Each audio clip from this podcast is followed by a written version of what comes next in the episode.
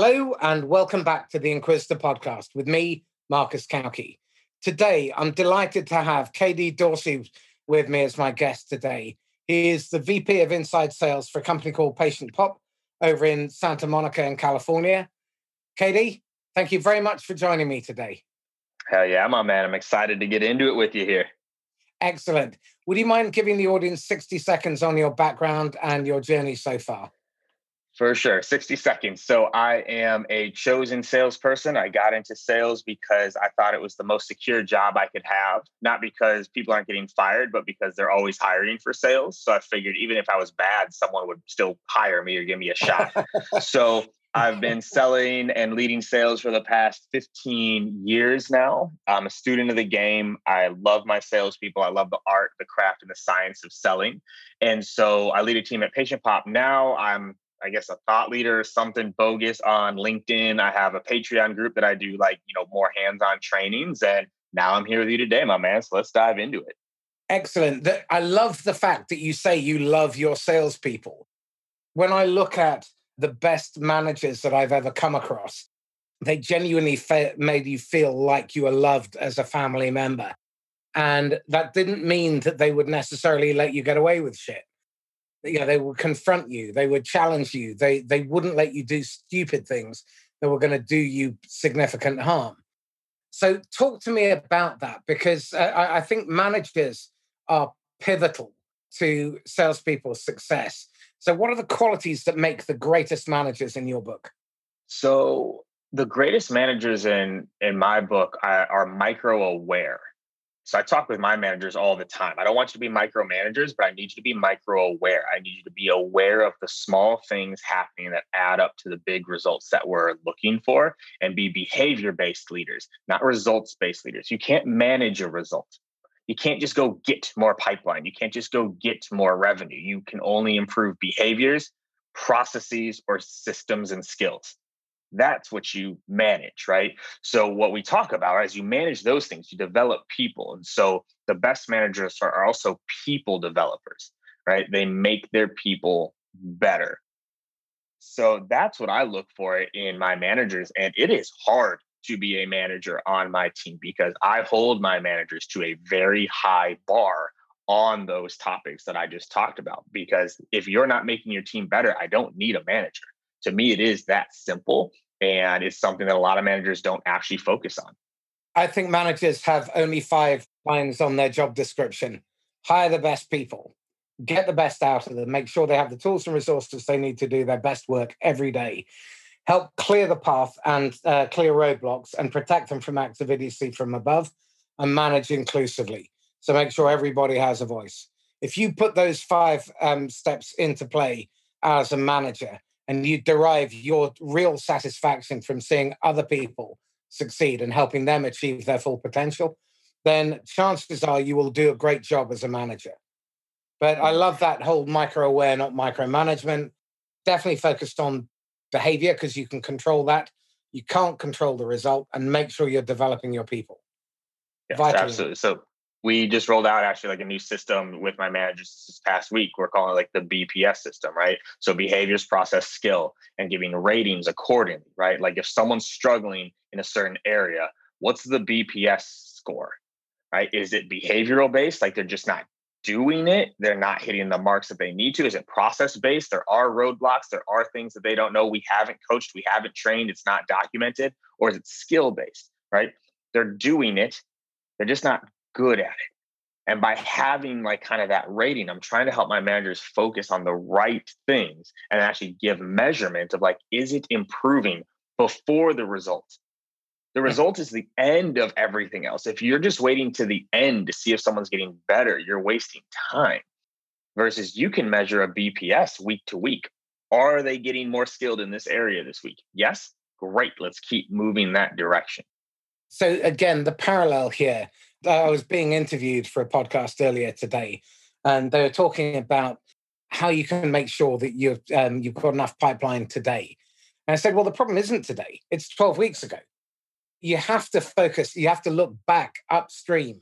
The problem that you're facing now, you sowed the seeds weeks or months ago, and yes. uh, what you need to do is look at the leading indicators that allow you to adjust your trajectory and to fix something before it becomes a problem.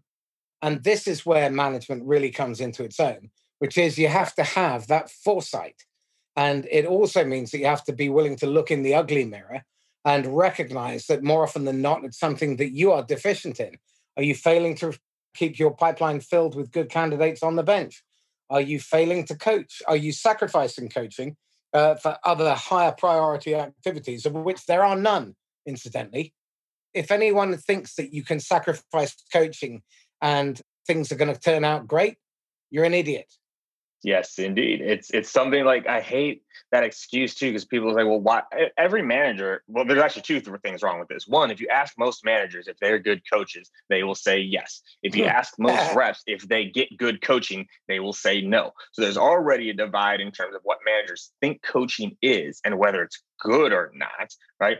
But then the second part, right? You ask any manager, right? Should you be coaching your reps? They'll all say yes right? Should you be coaching your reps more? They'll all say yes. And you say, well, are you? And then they'll say, well, not really because I don't have time.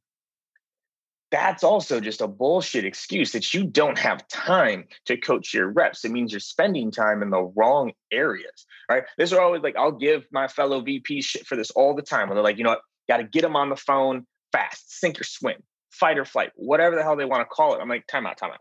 So you don't coach your reps so they can make more calls. Let me rephrase that real quick. You want them making more bad calls. Like, think about that for a second. Yep. You're not coaching because you want them on the phone, but by being on the phone with no coaching, they're not going to be good on the phone. Like, that's just a back assward way to think about anything of that Absolutely. coaching doesn't get done so they get more activity. They're just doing more bad activity. I interviewed a guy called Paul Mort, who is not backward in coming forward, let's put it that way. And he uh, says that procrastination is a choice. You would rather be staring at videos of kittens on YouTube than making your calls. You would mm-hmm. rather be doing something less productive than coaching your people. And anybody who says, I don't have time to coach, the reason you don't have fucking time to coach is you're not coaching. If you were coaching, you would have time. It's like if you were spending time building your pipeline of candidates, then miraculously you wouldn't be recruiting reactively and then having to make compromises so that you then create a management problem. So you have to fire the buggers later. I don't know why I'm weird. I don't know why I'm an outlier in this. I don't know why when people hear how much time we spend on coaching and development, people are like shocked by it. But I've even happy like KD spend oh jesus like me personally or my team right? So like me personally okay so my, within my own managers right? So my management group i have an sdr leadership meeting every single week for an hour and an ae leadership meeting every week for an hour and then a weekly leadership meeting every week for an hour right? So that's three hours dedicated of my time directly to coaching the group right? Of like okay these are coaching sessions. They're not pipeline reporting sessions. I have a dashboard I don't need to waste a second asking you what the numbers are. I can see Could that. Not shit, agree more. Right? Like absolutely, it's there. I don't need that. So these are coaching. It's a death sessions. march for every other bugger has to sit around listening to everyone else lying from their forecast. Right. Why, why like, would you waste ten man minutes for every minute that you're listening to some tosser lie?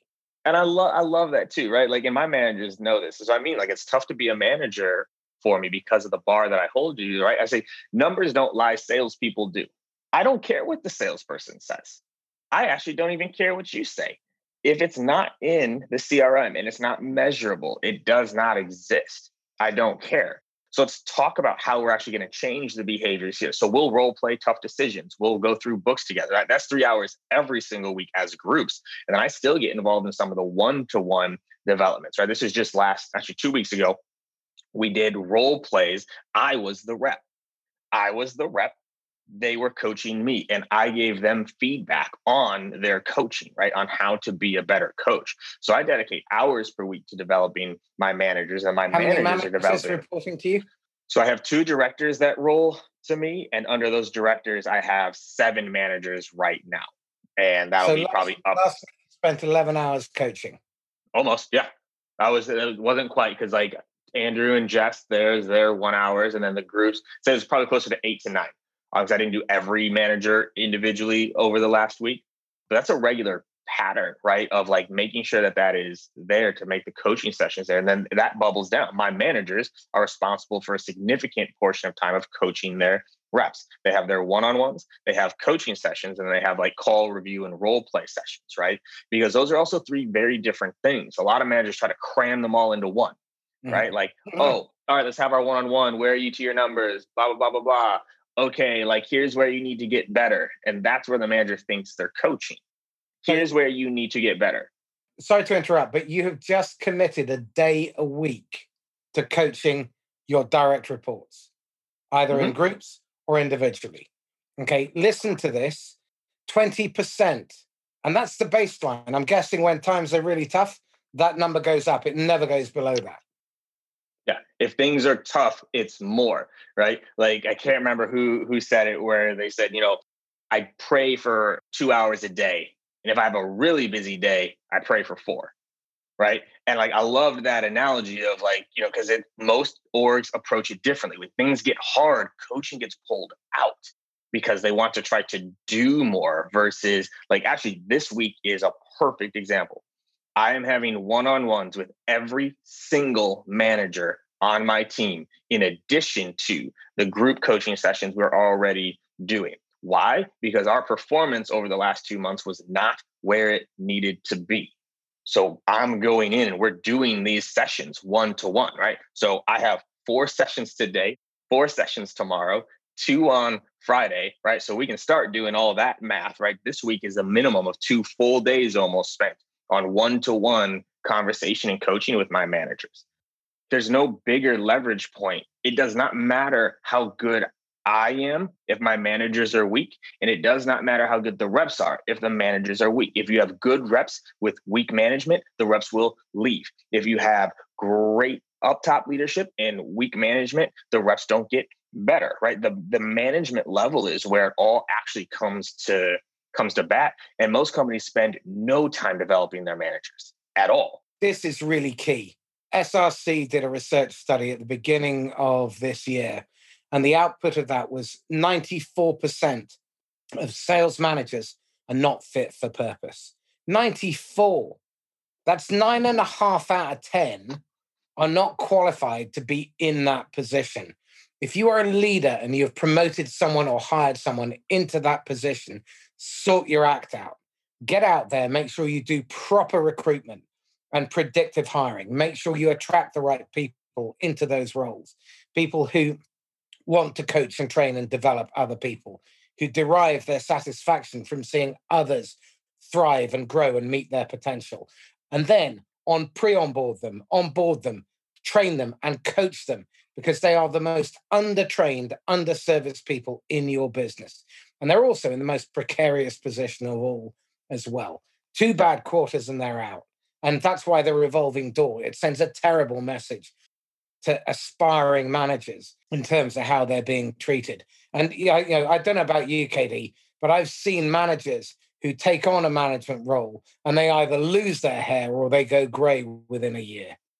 Crazy. Well, shoot, that's that. I mean, I don't know how to get rid of that because that happens. That's happening to me. It's been happening to me, right? Like management is hard. It's hard, even when done well. It is incredibly hard here's why, right? If you actually think about us as a human species, how long has management been a thing where you reported to someone else to do your thing? That's not that's not how we evolved as a species, right? How often do people do what's best for them? Them as an individual. How often do people do what's best for them? Very more, more often than not, they're selfishly self-interested. They're self-interested but like let's think about this. How many people actually hit their goals their resolutions their hopes their desires their dreams? Very few. Very few. Now you're talking about management where now you're trying to get someone else to hit not even their goal but a company mm-hmm. goal right? People don't do what's best for them as a manager, you're trying to get the best out of that person. It is incredibly hard. I actually just had this conversation with someone a few weeks ago where I was saying, like, at sometimes I get how, you know, you got the two old grizzly guys in the background there. Sometimes I get how you get there because caring is harder than not caring. Coaching is harder than not coaching. Firing fast and hiring slow is so much easier than taking time to develop your people. And so when you give so much, that's what causes the hair to fall out. That's what causes it because you are worried about things you can't control. You can't control other people. So, like for managers, it is hard. Even if you do it right, it is so hard to do. Uh, this, this raises a question around culture and philosophy. In Western culture, we have a philosophy that we should be independent, we should be self sufficient. And if I look at Eastern cultures like China, I mean, 4,000 years ago, China had a population of a billion people. And they managed to manage their empire, but they have a Confucian mindset. And it's about the greater good, it's about making sure. And you know, if you look at the Confucian principles, it's all about making sure that the whole group and others are taken care of. I can't remember the city. It was uh, Kaifeng, I think it was um, called. And uh, in the 10th century, they had books, manuals on how to ensure that your elderly neighbors, neighbors were enjoying the autumn years of their life. Now, th- this is a, a markedly different mindset.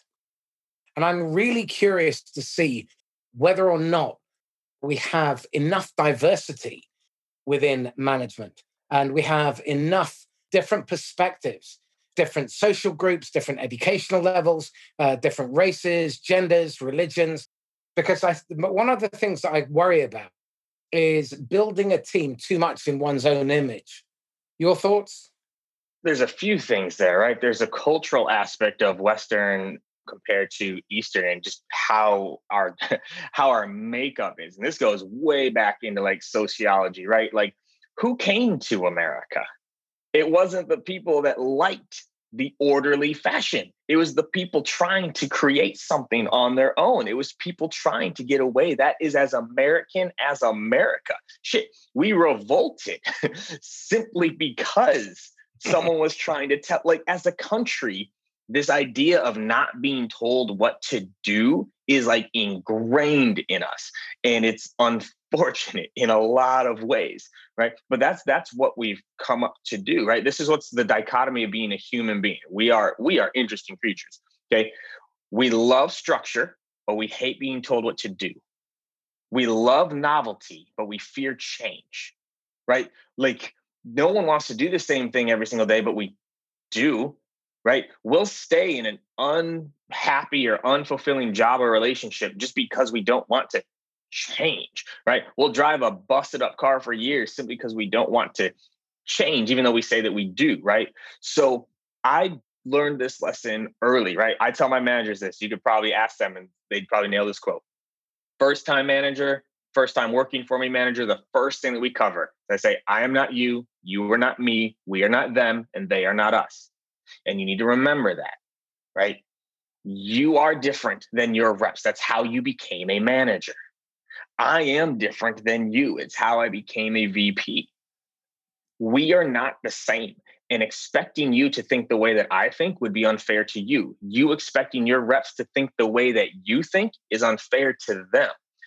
I really harp on my managers when I hear them say things like, well, here's how I would do it, or here's how I did it when I was a rep.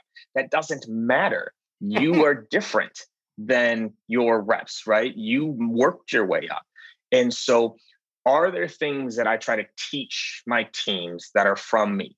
Yes. Am I trying to create a minion of KDs? No, I'm not. I used to. Early in my sales career, I was trying to make them like me.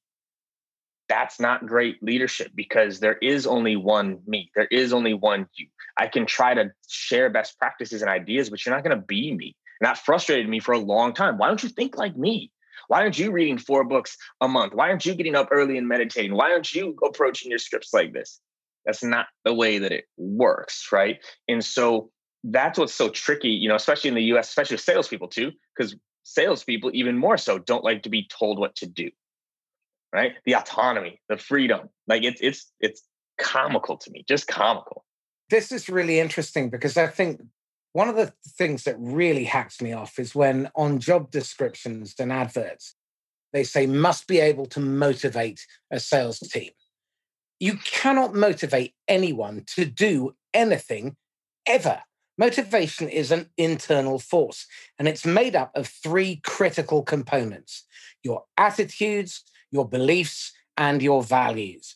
When you understand those of another person, then you need to adapt your management and coaching style to feed and fuel those motivations. But you come to work for a different set of reasons to me. And um, uh, no amount of me trying to recruit in my own image, only weaker, is going to help. So, what advice do you give managers in terms of paying attention to those qualities? So, this has also been a shift in, I just call it like my leadership journey, is those were things I focused on for a while as well to try to help motivate people. Until I finally kind of figured out or understood most people don't know those things about themselves. They don't have strong belief systems. They don't have strong internal whys. They don't know where they're trying to go. They they don't know those things about themselves. And so this is what a lot of managers will do is they try to find those things. What motivates you? What do you have as a belief system? What like what's your mindset? And people will say the things that they think they're right, but they don't actually know. right? But I used to have this. Really argument. think? What do you what? really believe at that? That's the question we should be asking. When they feed us that pablum and they tell us, "Oh, I'm money motivated," what a pile of horseshit. I don't know any salespeople that are genuinely money motivated. They're motivated by the choices those that money can provide them. Anyone who's just motivated by money is a soulless prick. So you said you don't know any like that. I know a decent amount, right? I said about five percent of salespeople are truly money motivated, but then that's why they come across the way that you say. They'll do anything to make that money. I do know them, but there's a that, decent that, amount. Okay, I'm going to challenge you on that because I mm-hmm. think, yes, they say they're motivated by it, but actually it's the choices that they can make with that money. And the problem is, it's not just the money itself, because all money is is a benchmark of how much mm. other people value what you do. Again, if what they're looking for is being top of the leaderboard and money is the measure, that I understand. But just this pursuit of money for money's sake. I've met thousands of salespeople and I've met virtually none that are motivated just yeah. by that. So I could challenge the challenge back by ahead. by the people like the way i know they're motivated by money is because even though they're making the choices that money provides they're still not satisfied. They're still not happy. Money is what they are using as their benchmark right? So it's not the leaderboard to money it's their internal. like i had a rep like this. Didn't matter how much she was making. She was never happy about it if she wasn't making more money and i've had probably one of those per team on every team that i've led. And I've spoken to these people. They're in the one to 3%. They're not the majority, but they are there where no matter what the benchmark is, money, one of my good friends and mentors, money is one of his benchmarks. Like no matter what, right? He he has the the lake house, he has the cars, he has things in savings. It's still like, man, like I need to make more next year. Right. Cause that's their internal benchmark. So I do know people like that. Okay. The but full circle on this, to your point, you know, asking the like, what do you really believe? I don't believe most people even know how to answer that question. like, and I used to have this argument with one of my old CEOs because we talked about this. You got, you know, you find, and I love, by the way, like I love Simon Sinek. I'm a, I love his books. You know, Find Your Why, Leaders Eat Last is mandatory reading for my managers. Right, find your why. Most people don't have whys. They don't. They don't have a strong internal why. As human beings, most of our whys is survival just survive. That is our internal why. The people that succeed find a different why, but most don't have it. And that's why it's hard to pull it out of people to motivate them because they don't even have one yet. If you can help them find it, it's great, but it's hard. Back to what we were talking about before doing all the shit we're talking about is hard. This is why my hair falls out because I'm trying to do the things that we're mm-hmm. talking about, and it's hard to do. And my my point being here I believe that what we should be doing is doing this in the recruitment process. It's not good enough hiring somebody and then trying to find it afterwards. I think as managers, as leaders, we need to build this into the recruitment process and find people who we understand their motivation. It doesn't matter whether we agree with their motivation or not, but our job is to help them meet their fullest potential. Our job is to help them get better. So coming back, and again, I'm, I'm not fighting you on whether we're motivated by money, but for me, I'm never satisfied with my performance. I'm never satisfied with my result. There is always room for growth. There's always room for improvement. And that's a fundamental philosophy that I see in top performers. They're always raising their own game. And it's like golf. I'm not a great golfer by any stretch of the imagination. In fact, you know, it's a uh, you know it's a walk spoiled for me. But it's it's mainly an opportunity to go and find other people's balls, if I'm being perfectly honest. But it's me playing against my psyche. Mm-hmm. And for a lot of salespeople, that really top performers, they're playing against their last shot. They're playing against their last yep. And yep. that, I think, is a key differentiator. But in the recruitment process, we must get much better at understanding what drives a person, what thrills them, where they want to get to, because that we can work with. But so it's funny you mentioned that. So I actually have found a tool that helps me with this now a lot after trying to do this for years in the interview process. Because again, back to my point or theme around people actually don't know the answers to this very often. There's a tool called Pittari.io. How do you spell that? P I T T A R I, Pittari.io. Okay. And what a rep can do is they, you know, they fill out like 30 ish some questions, right? And it, you can't really game it unless you're really trying, right? And you fill out these questions, and what it does at the end is it spits out basically a report of how is this individual motivated and how do they make decisions? What's the best way to communicate with them? What's the best way to manage them, right? And it's it's a phenomenal tool because again, asking people, they don't always have the right answer but how they make decisions and how they pick these answers and how they rank things and how they do things gives them even a better picture of themselves than most people know right? I so when i came into PatientPop um jesus this is over two years ago now. In my first month i sat down and had a one-on-one with every single rep. Every single rep on the team right? And one of the questions i asked them was what motivates you? Now what do you think most people said to that? Money or I don't know. Right? Most people say money. You and I already riffed on that. We already know that's not 98% of people, yet 98% of them said it. So even asking someone that question, they don't know. But then when I ask them the follow up questions, okay, do you like public recognition or private recognition? Do you want me to shout you out to the team or to you? Okay, public or private, you got to pick one. Do you want me recognizing you amongst your peers or amongst leadership? Hey, team, look what KD did. Hey, Travis, look what KD did. Experiences or cash. $500 gift card, or here's a night out on the town for you and your significant other. Right? Tangible or experience. Here's a new laptop.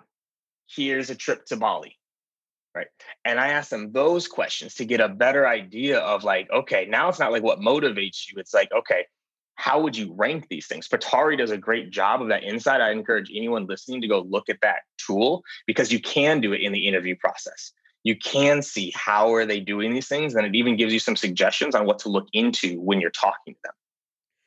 Well the other thing that you can do is there is a behavioral or a profile called motivational maps and I've found that very insightful as well, because it looks at the nine different areas of motivation.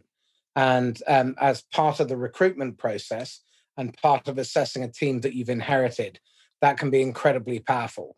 Because as a coach, if you know precisely which buttons to press and where to focus your attention, and so I'll definitely be looking at Pittari because I've got three sales teams that I'm responsible for so um, yeah, I'm really looking forward to discovering yeah. more about that. Thank yeah. you. Because and then we can bring this full circle, right? So, and I talked about this with my managers. This was actually a couple months ago. I was like, so cool. We have these profiles. Are you fucking using it? Yeah. Like, are you actually okay? So this person's motivated by this, this person's motivated by this. Are you actually using it? How are you changing your messaging accordingly? Why are we running the same spiffs for the entire org if we know the org is split into three to four different buckets of motivation? Oh, here's a hundred dollar gift card. That's only going to motivate 15% of the org. Great work, y'all. We ran a spiff that would only motivate 15% of the org and would probably switch off the other 85. Right. They're like, dude, I don't want whatever. So right. Who cares? Like, yeah. Yes. Eh, that, that's why like I'm not a huge believer in competitions either. I like contests, not competitions. Contests, anyone can win if they hit a benchmark, right? And you can reward them accordingly. Competitions tend to only motivate the competitive ones. And that's another big fallacy on salespeople. Everyone thinks they're so competitive. They are not. They like to win. They're not competitive. There's a huge difference. Yeah, they huge hate the difference. they hate like the huge difference. Of, like I, I, so actually funny enough, we can touch on this real quick. This is how I knew um Pittari was pretty accurate. One of the things that it said about me is Kevin can be overly competitive, finding places to create competitions where it is not needed or warranted. You could not put me in a better bucket than that. I want to beat you. It's not about winning. I want to beat you. There's a that's competitive. Most salespeople are not. If they were, we wouldn't have an industry where only 45% of people are getting to quota.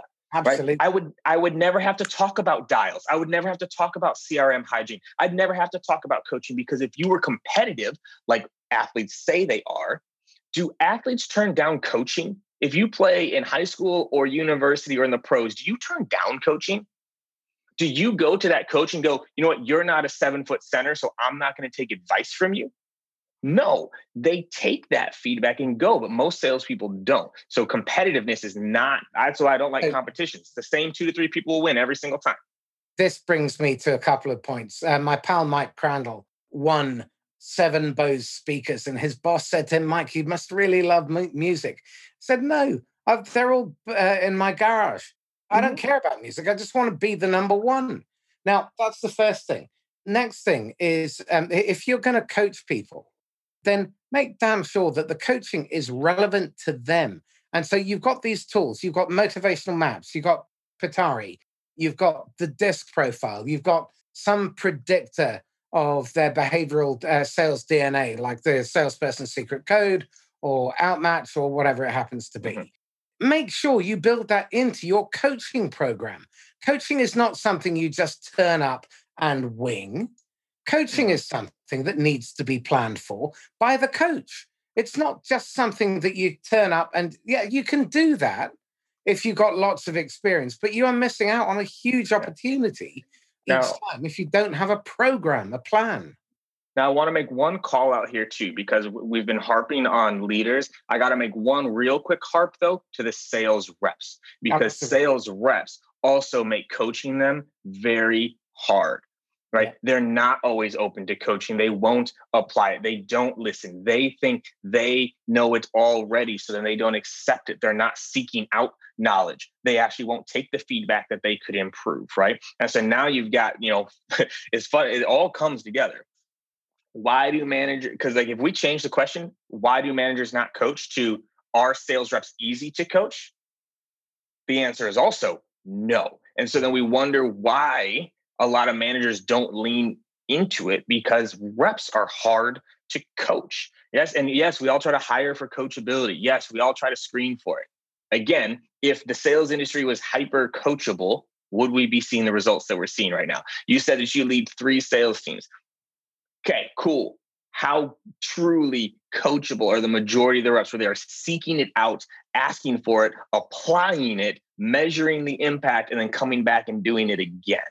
Right. So, sales reps, if you're listening to this, you need to be open to coaching and not just open to it, seeking it out and applying it. Stop thinking like, oh, well, you didn't sell in my industry for 10 years, so you can't teach me anything. Really? So, to build on this, to build on this. If you listen to, I, have done some podcasts with some outstanding reps Alexine Mudawar, Gabrielle Blackwell, David Weiss, and Tom Castley. Uh, these guys are just at the top of their game, and they're either SDR managers or AEs or now they've moved into uh, team leadership and management. And they seek out coaching. Tom Schodorf took his business from 42 million to 1.2 billion in five years. He seeks out coaching. Jim Legg, he's taken his business from 10 million to 500 million in t- uh, five years. He seeks out coaching. He coaches. All his managers coach. It drips down. And so this is a couple of things. Listen to the interviews I've done with Amy Woodall around owning your 50, which is basically own your shit. You own 50% mm-hmm. of all the shit that hits you. You are responsible for how you responded and what got you there. The next thing is make sure that when you hire veterans, they understand that coaching is a mandatory part of their job and it's non negotiable. If they think they're the finished article, send them off, give them a good reference to your competition, and make sure that they are also involved in coaching. One of the things that I've seen have, have you ever come across a lady called Mimi Silbert? She runs Delancey Street, which is a rehab center. Mm-mm. And I think it's in Chicago. And the work that she does is brilliant. So she will have a black gang leader mentoring a white supremacist in the first week of joining Delancey Street. Then the white supremacist will be working with a Latino pimp the week after. Now, they have a 98% success rate, only 2% recidivism. Now, this is a really interesting process because the average is over 80% recidivism in traditional systems.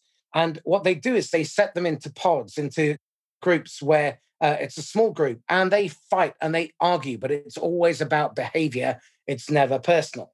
And they have a referee to make sure it doesn't uh, get out of hand.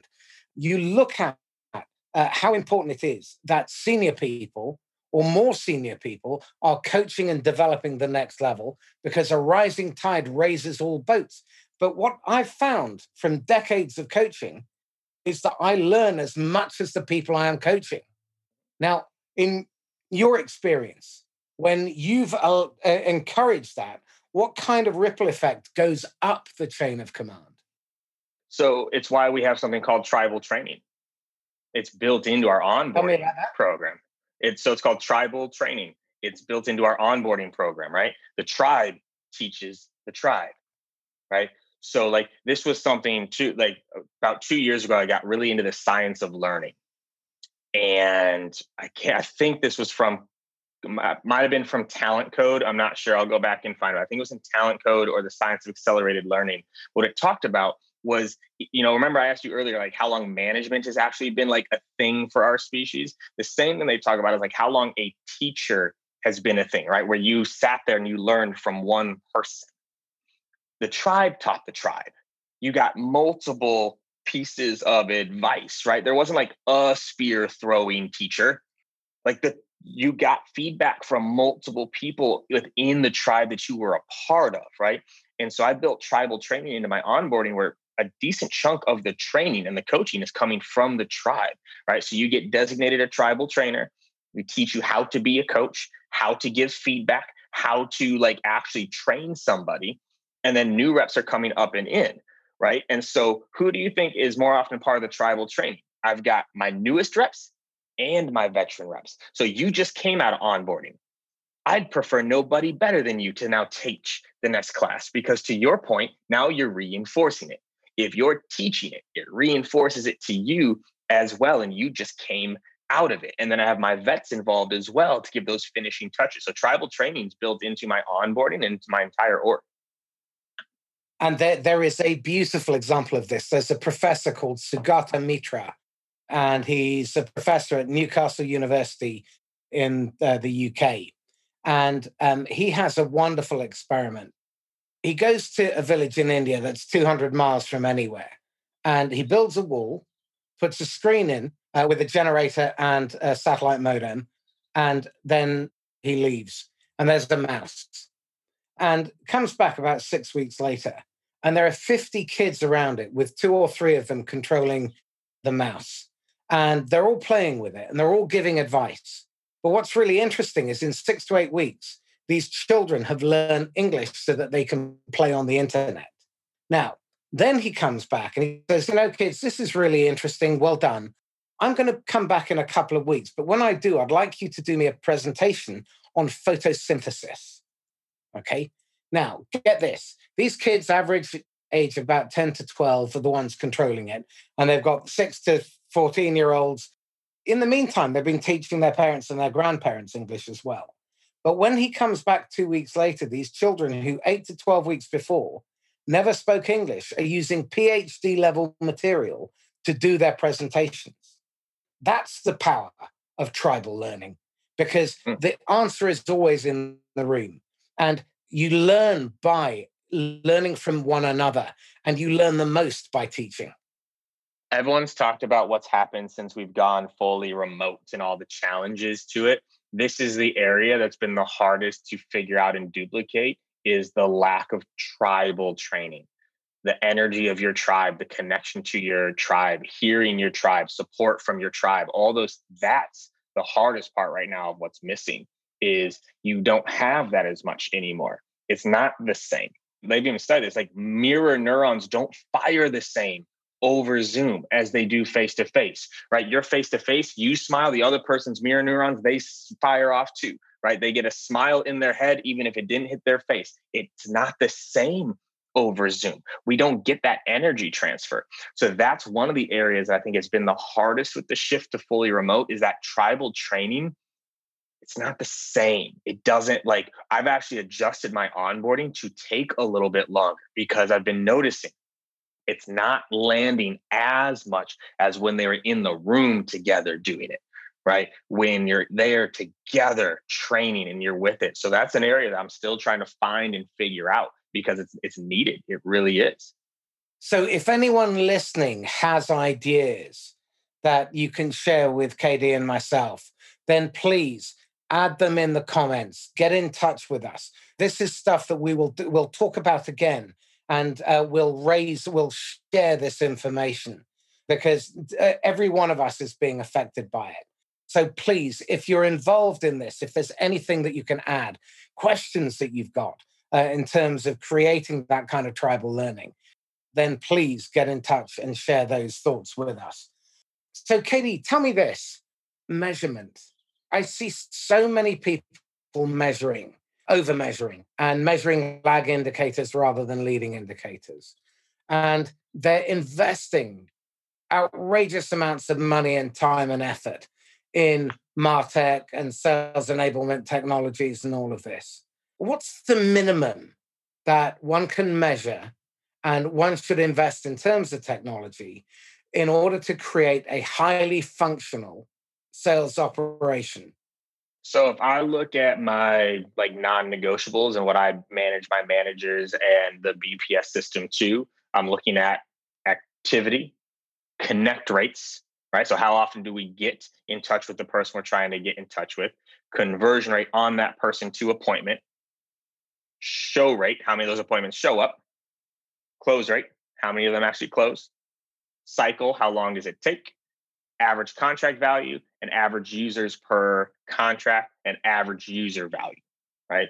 Those are the metrics that I track.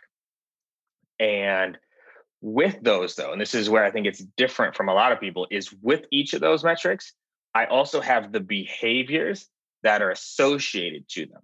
So if someone is low in revenue, well, let's work backwards. Which one of these metrics is off? Which one of these metrics is having the biggest impact on their ability to get to their results? Okay, it's every close rate's good.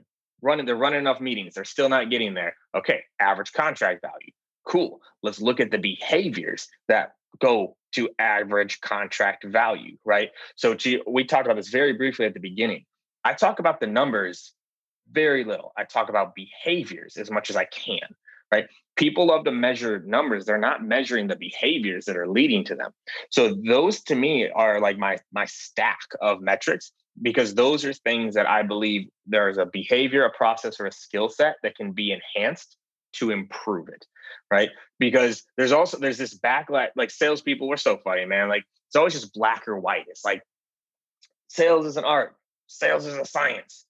It's all about quantity. It's all about quality. Okay, if you make one quality dial, guess what? You're not getting to quota. Sorry. Like I'm just telling you right now, it could have been the best dial in the world. You're not getting to quota off that because I happen to know that your connect rate is 10%. So in order to have 10 conversations, you need to call a hundred people. And I also know your conversion rate is now 30%. So if you talk to those 10, you're only going to get three meetings out of it. So that's how I look at measurement is I can build what it is. I actually build a calculator for my team that shows them based off their metrics where they have the lever points and what they can do to pull them right? And that helps them start to visualize it. Because if you're just preaching activity to your team or you're just saying we got to bring our close rates up until they can see the impact of it it doesn't matter right? So that's what i look at as like my table stakes for um for metrics and then but also what leads into those metrics. Very important. What about technology? Because uh, again i think that you know that, that people have started kowtowing to the, the church of technology and you see 15 different martech tools and a dozen different sales uh, enablement technologies. Uh, i think most of that stuff seems to get in, in the way and people are sacrificing effectiveness and humanity for efficiency. Well, and that's that's you know to the point of those metrics. If I roll out a new tool and none of the metrics I just listed change, I don't need that tool. Period. Right? So like are there tools that help with some of these things? Yes, there are, but I actually measure it right? I can look and see since I've rolled out a call recording software, our close rates have gone up on average anywhere from six to 8% because we're doing better coaching. That's a worthwhile tool. Oh, like this is another good example. Oh, I wish I had LinkedIn Sales Navigator. And I go, okay, let's look at this. How many demos are we actually getting from LinkedIn Sales Navigator on a monthly basis? Oh, our connect rate, we don't have one. We can't track it. Oh, our conversion rate super low. We don't actually need it. So if you anyone that like is buying software, you got to tie it to some sort of metric, not result. You can't just say, "Oh, our revenue is going to go up." You got to look at the connect rates. But then to your other point, Jesus, like stop scaling suck because that's what most people are doing with these tools is they're just scaling really bad things. Oh, I can send one bad email in 5 minutes. Now I can send 10 bad emails in 5 minutes. Yes. Oh, I can send or 10,000, you know, or 10,000, right? Oh, right, like I can personalize it scale. Now I can personalize for everybody, right? Like, oh, I can get 30 leads in 10 minutes. Like, we're just scaling bad systems. That's why the whole pyramid is shaking right now, is because the sales industry hasn't gotten better. They're just doing more. And there's a ceiling, right? We're burning our own bridges right now, and it really sucks. And the the people that I see suffering at the end of that often are the people at the bottom of the chain of command and it's the SDRs that get in the neck. And yeah, the, you see all these corpses littering the battlefield. And a lot of this is driven by really shitty philosophies, starting with investors. What I see investors doing is they drive fucking awful behaviors. They overassign quota because they have the belief that you're going to end up burning through people. Some will, some won't. So what? And they, they hit their 100 million turnover target whilst you add up everyone's quota to 150 million and the people who got them to be successful aren't rewarded. They're burnt out. They are looking over the, uh, the fence. Why why do we still persist with these acts of idiocy? Money right? The venture capital this is i just finished a book called the the secrets of sand hill road or something? And what talks about venture capital is they use the baseball analogy. So I, I try to not use a lot of sports analogies because they're overused, but I'll, I'll use one here. They talk about like in baseball, right? Like if someone has a good batting average, right? 300 or above, they make it to the Hall of Fame. That's actually not what venture capital is trying to do. They don't want a good batting average. They want a good home run average. So they don't care if you strike out a hundred times, as long as that 99th swing is always a home run. And so what they're doing is they don't even anticipate or believe most companies will succeed. And they're not trying to. They're trying to find the ones that can blow up and then they do. So the systems that they're putting on all companies will only work for the one that blows up. And then that's why everything gets littered, right? Is most companies can't scale that way. They can't, but they force that formula onto all companies. And then that's why it doesn't work, right? We so PatientPop, we just raised some money. It's just so funny, like how people respond, right? We we raised our Series C, and everyone's reaching out. Congrats, that's awesome! Look at that, fifty mil in the bank, woo! Right? They're like celebrating it. It's like, y'all, you understand that? First of all, raising the money is not the goal.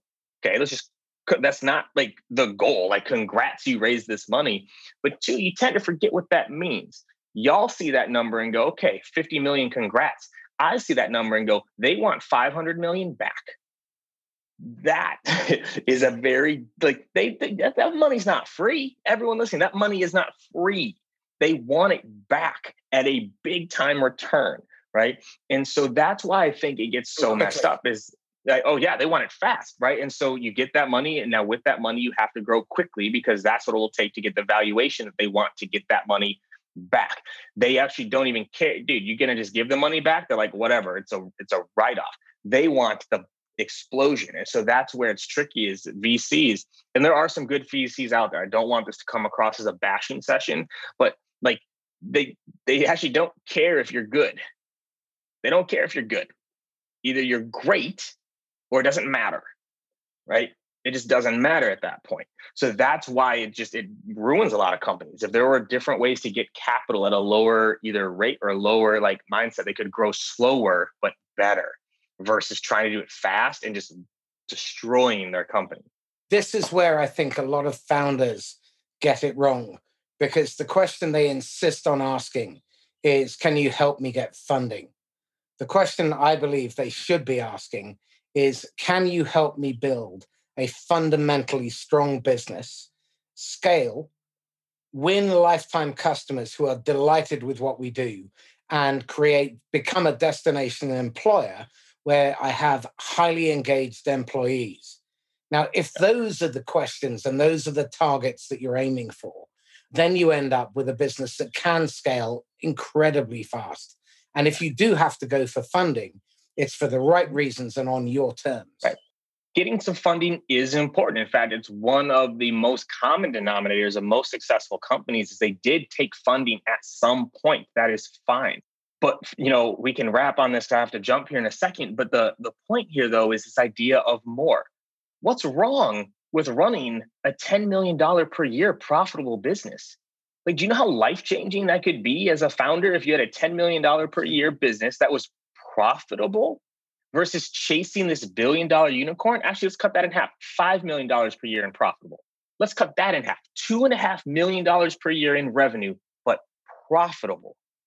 Why isn't that sexy? Why isn't that exciting to people? Why do they feel they need to go be this unicorn, right? If you're running a two to three million dollar per year business that is profitable, it means you're taking home probably call it low end 200, 300K per year, and then sharing profits with your employees. That's a great life and it's yours. And you don't have to answer Absolutely. to a board. You don't have to answer to VCs. You don't have to answer to anybody because it's yours. So, any founders listening, build a good business. There's nothing wrong with that. In fact, that is a life changing opportunity for you to run a good small business than trying to chase the big one. So, I hope that is something people can take with them here. Fantastic. KD, we're going to wrap up in a second. Two very quick questions if you had a golden ticket and you could go back and advise your idiot 23 year old self, what one bit of advice you know that he'd probably ignore would you give him? So at 23, it would have been practice more.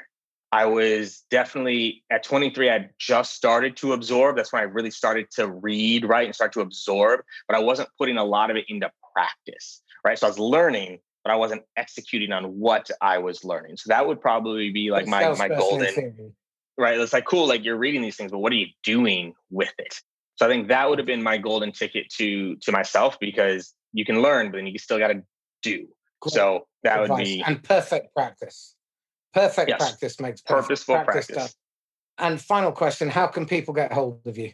You can find me on on LinkedIn. Um, I don't have any of the other social channels, no Gram, Twitter, Snap, TikTok any of that, like find me on LinkedIn. Um, I have my private Patreon group where I do monthly, like hour long trainings on like real topics because you can only learn so much from 1300 characters on LinkedIn. So on Patreon, it's Inside Sales Excellence. But um, like I said, I'm here. I care about my people, I care about salespeople. I want them all to succeed. And so if I can be a resource, please reach out.